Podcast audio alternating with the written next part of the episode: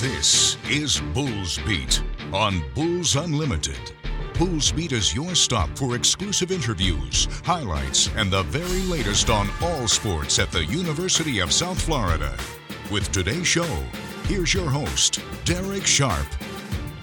How's it going on a Monday after the first Super Bowl touchdown scored by a South Florida Bull? Marquez Valdes-Scantling, of course, as the Chiefs win a wild one dramatically in overtime. And we're doing this show pretty early on a Monday. I actually have a medical procedure going on. So let's see, it's 3:30 as we're taping this. The plan originally was to go for an hour here, and we certainly could do that. But just for time reasons, namely, I didn't have enough of it in the morning. What we'll do is we'll pop a couple of the interviews from the photo shoot for baseball, specifically with would be starting pitchers Peyton Jula and Dom Madonna, both transfers. We'll do that to our podcast page early on Tuesday. Add baseball to the list of sports that we'll have for you on Bulls Unlimited. This past weekend, we had another win for men's basketball. We had some fun with softball, that is for sure, even though it was a loss on Sunday. And this week, let's see, tonight softball, tomorrow women's basketball, Wednesday men's basketball, Thursday two softball games, Friday baseball begins. Saturday we'll go softball, then baseball, then women's basketball, and oh yeah, Sunday, a pretty big basketball game. The South Florida men going up against Florida Atlantic. The Owls win yesterday in overtime against Wichita State. I anticipate a pretty big crowd Sunday afternoon, but we've got a ways to go to get there. So on this show, we'll talk about hoops. We'll give you some more great stuff when it comes to track and field, some softball highlights, thrilling matches for tennis, a couple of 4 3 victories, one 4 3 loss for the men and women. We'll explain all of that. And if we miss anything on this first airing of Bulls Beat, don't worry. Again, we're taping it middle of the night We'll correct it later on. I don't want to miss anything. I'm sure I will just because so much is happening. So, on Saturday afternoon, on the road basketball plays. Now, I know there were some bad first halves pre conference, but definitely in conference play, its worst first half of the year. Looked like it couldn't score basket for long periods of time. Really struggled offensively, down by more than a dozen points, and it did not look good. Then, by five minutes into the second half, they were ahead. Well, before the midway part of the second half, had more points than they had in the entire first half. Unbelievable. Put on a run, never a game put away run. In fact, the home team had a big response and even the score going into the final minutes. But then the Bulls lost. Oh, you thought I was talking about the men's game. It was going on at the same time. The women were playing in Philadelphia against Temple. The men were playing at Rice. And all the things I just said happened in both games. And yet the men won and the women lost. And that's just how it's going right now. And thank goodness the men keep on pulling off victories. But they indeed were playing their worst first half offensively. Wait until you hear what the women did in Philadelphia as these games really kind of mirrored each other. As far as the men at Rice, of course, the team that they started their now nine game winning streak against, and that game down double figures at half. It did not look good. This looked worse. We played some clips on Friday's show to just reveal how desperate things sounded against Charlotte on Tuesday night for the Bulls to overcome that team. Well, here's a couple of moments from Jim and Joey from the first half on Saturday afternoon, the men at Rice. Just utter carelessness yeah. on that play and so many plays that we have seen in the first half. The Bulls look, look like they're they're stuck in the mud or something. They're they're just running at a, a, a speed that we haven't seen the last few weeks, and they've got to get this corrected. Hopefully, not just at halftime, but in the last four minutes. Rice holding a, a 10 point lead. You don't want to get it, don't want it to get too much further out of hand. Just three for their first 17, eight for 26 for the half, and other than Kasean Pryor and Selton Miguel, who both hit three buckets and scored nine and eight between them, the rest of the team only two makes in 13 attempts. Travis Evee, who is a guy who scored more than 1,700 career points, almost 300 makes from three for his career, had 13 in the first half. And after Miguel himself put on a 6 0 run to cut it to just seven with 2.20 to go, so it was similar to the Charlotte game, Evee hits two threes to end the half, and it's 38 25. Now, you figured the Bulls would chip away. Forget that. Like I said, they had the lead before the five minute mark had elapsed in the second half. Just crazy. and Youngblood gets the rebound. Back to the top, it goes to Stroud. Now to Jayden Reid. He'll load up a triple. Got it! Jayden Reid with 18-15 to go in the second half, and the Bulls just look like somebody threw all the Scrabble letters into the box and redrew. Are we doing this again, Jim? We might be doing this again. Seven-point game. Now to Youngblood.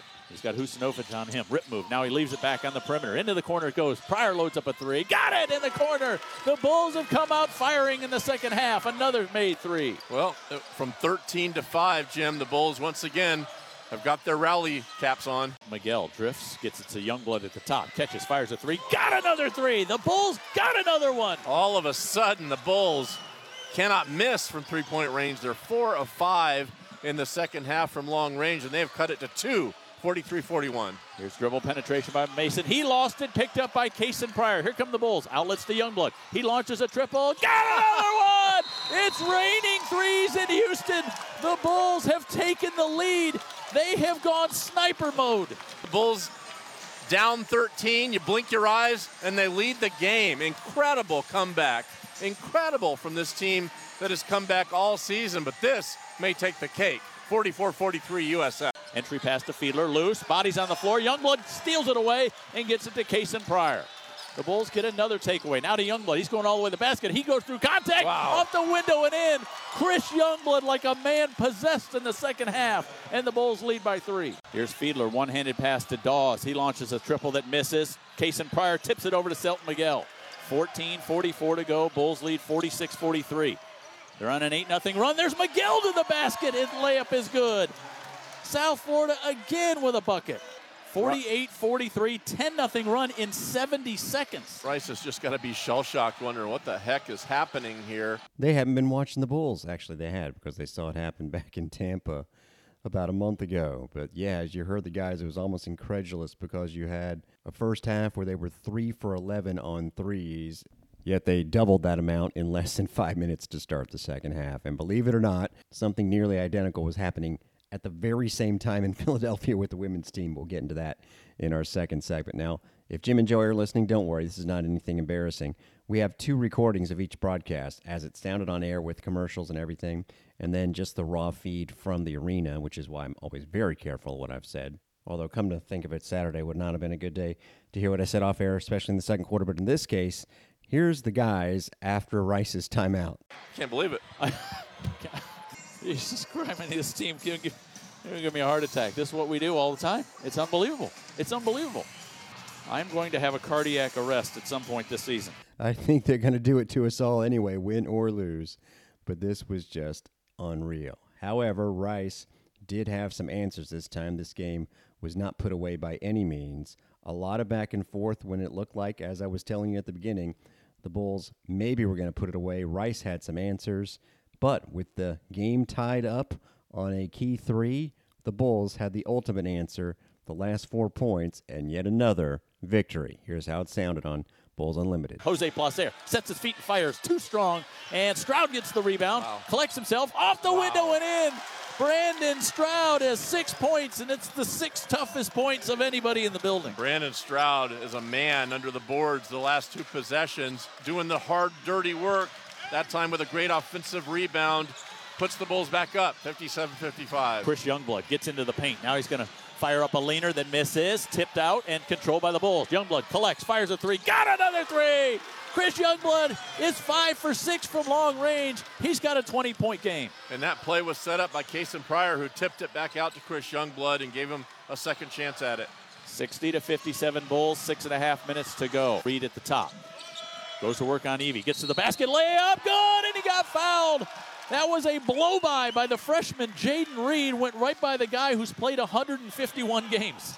Well, as you mentioned, it's a fresh Jayden Reid, and he certainly looked invigorated and eager on that play as he blew by the defense. Selton at the top. Shot clock is at 12. Gets a high screen. Jump stop in the paint. Kicks it in the corner. Touch pass again. Here's Reid loading up a triple. Got it! Oh Left my. wing. The Bulls have hit eight triples in the second half. They've got their largest lead at 65 59. Beautifully conceived and equally well executed. And the freshman knocks it down. How about the ice water for the young freshman point guard Jayden Reid. Back to Mason. He's got Pryor on him. Crosses over, runs into him, throws up a floater. Missed it. Tipped by USF all the way out. Selton Miguel has it. It's loose. Dawes ends up with it for Rice. Two and a half minutes to go. Here's Huseinovic, loads up a triple, splashdown. It's tied at 65. Stroud. Now they've caught Rice in a switch. Selton Miguel's got Mason on him. He's Going to drive into the basket. Kicks it in the corner. They swing it around to Reid. He puts it on the floor. He kicks it in the other corner. Here's Youngblood for triple. Good! Chris Youngblood has tied his career high with six three pointers in the game, and the Bulls lead 68 65. How about Chris Youngblood playing in the clutch in the second half? What a performance by CY. Miguel, does he want to go one on one with Mason? Shot clock down to four. Into the corner it goes to Pryor. Puts it on the floor. Two on the shot clock, one on the shot clock. Fires, misses. Chris Youngblood with an offensive rebound with 15 seconds to go. The toughest guy in the building gets the offensive board for the Bulls. Shot clock is off. Brandon Stroud has, has been struggling from the free throw line. He'll get a chance to redeem himself here, but that was a smart play by Rice. 13.2 left. Stroud at the free throw line for the first time today. Bulls are only six for nine. And as I mentioned earlier, they've only attempted one in the second half. That was a Jayden Reid free throw when he tried to complete a three point play. All right. Stroud had his opportunities on Tuesday night against Charlotte. Here he comes at the line for a one and one. Lets it fly. Swished it in. Brandon Stroud. How about it? How about that? That didn't touch anything but cotton. Rebound by Rice. Ahead to Mason. You don't want to foul here. 10 seconds to go. They threw it away. Kobe Knox gets the steal. Evee crosses midcourt. Is going to drive all the way to the basket. Blocked by oh. Kasean Pryor at the rim, and they block Fiedler's shot as well. It's over. Two blocks just to slam the door by South Florida. 69 65. It is over. The Cardiac Kids have done it again.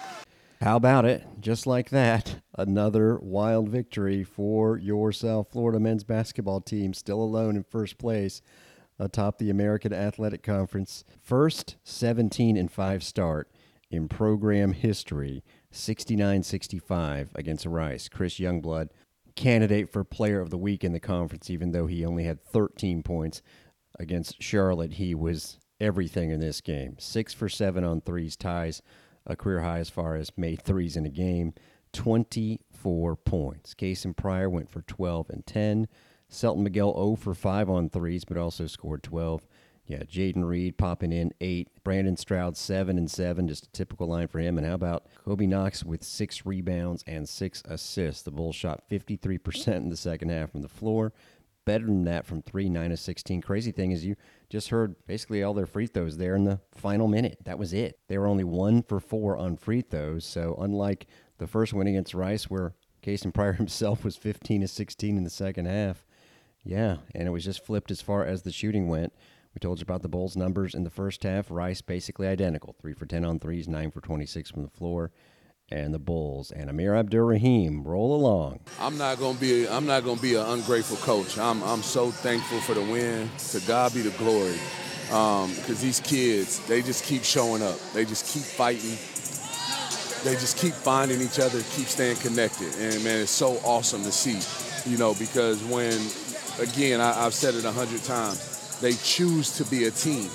They choose to be a team, um, and it's paying off for them. And we just need to we need them to keep going, keep growing, and getting better. I know you don't want to fall behind. That's not the plan. But believe it or not, there are USF fans with a 13-point halftime deficit that said, "Hey, we're in great shape. This is where we want to be." So, but what changed? What allowed you to come back? And this this is a normal thing okay? When you're having success, like think about it, we, we, we used this term before in baseball, okay? When you're winning, everybody thinks it's because you're scoring runs. I guarantee you, if you go look at the greatest baseball teams, and I'm a Atlanta Braves fan, grew up, I thought we had one of the best staffs. It's Steve Avery, Smoltz, Glavine, and Maddux, right? We won because of pitching and defense, right? 14 straight pennants. And so you know, yeah, we had Terry Pendleton and David Justice and McGriff and all those guys, but we we won because of our defense and our pitching. These guys, they fall in love a little bit with that offensive end of the court, trying to score to create energy. In the second half, we played harder defensively, which gave us energy. Like again, those energy generating behaviors. First to the floor, boxing out, you know, just simple stuff. And that's what changed. That's what helped us come out with a a, a really tough road win. That's a man. That's a. I, I told um, Evee at the end, like man, keep man, keep stay together because nobody's not gonna want to play them in the first round of the yeah. tournament in the AAC tournament. Like that's a tough out, man. They're a good team. When you drop in the Steve Avery mention, you know he was a Braves fan, and I loved his little anecdote about what he told the Rice player because I saw that on TV and watching back the replay. Boy, those guys were practically despondent when the Bulls were making their comeback, but obviously they wanted Rice to win. That's understandable, but it's Amir Abdur Rahim, folks, not Amir Abdul Rahim. The head coach of the Bulls obviously cares not just about his own guys, but the other team, and he's right. Regardless of the standings, where Rice right now is tied with Tulsa for technically 10th place. And oh, by the way, Tulsa comes to the Yuengling Center on Wednesday. We'll talk more about that on Wednesday's show. With Charlotte winning at Temple, it's the Bulls at 10 and 1, Charlotte and FAU at 9 and 2. But of course, the Bulls have the head to head for now over the 49ers. They'll have to go back there. And they get to host the Owls for their one and only meeting on Sunday. They still haven't played SMU, which is tied with UAB for fourth. So much still to be determined, but we're liking it so far. The standings aren't as favorable for the women's basketball team. We'll explain how eerily similar the games were and yet how it didn't work out at the end for South Florida. You heard that Chris Youngblood made three when it was tied. We'll play a highlight when the Bulls were actually up four in the late stages in a game where they didn't look like to be up at any point, and they were. Crazy drama with tennis. We've got softball highlights as well as track and field when Bulls Beat continues.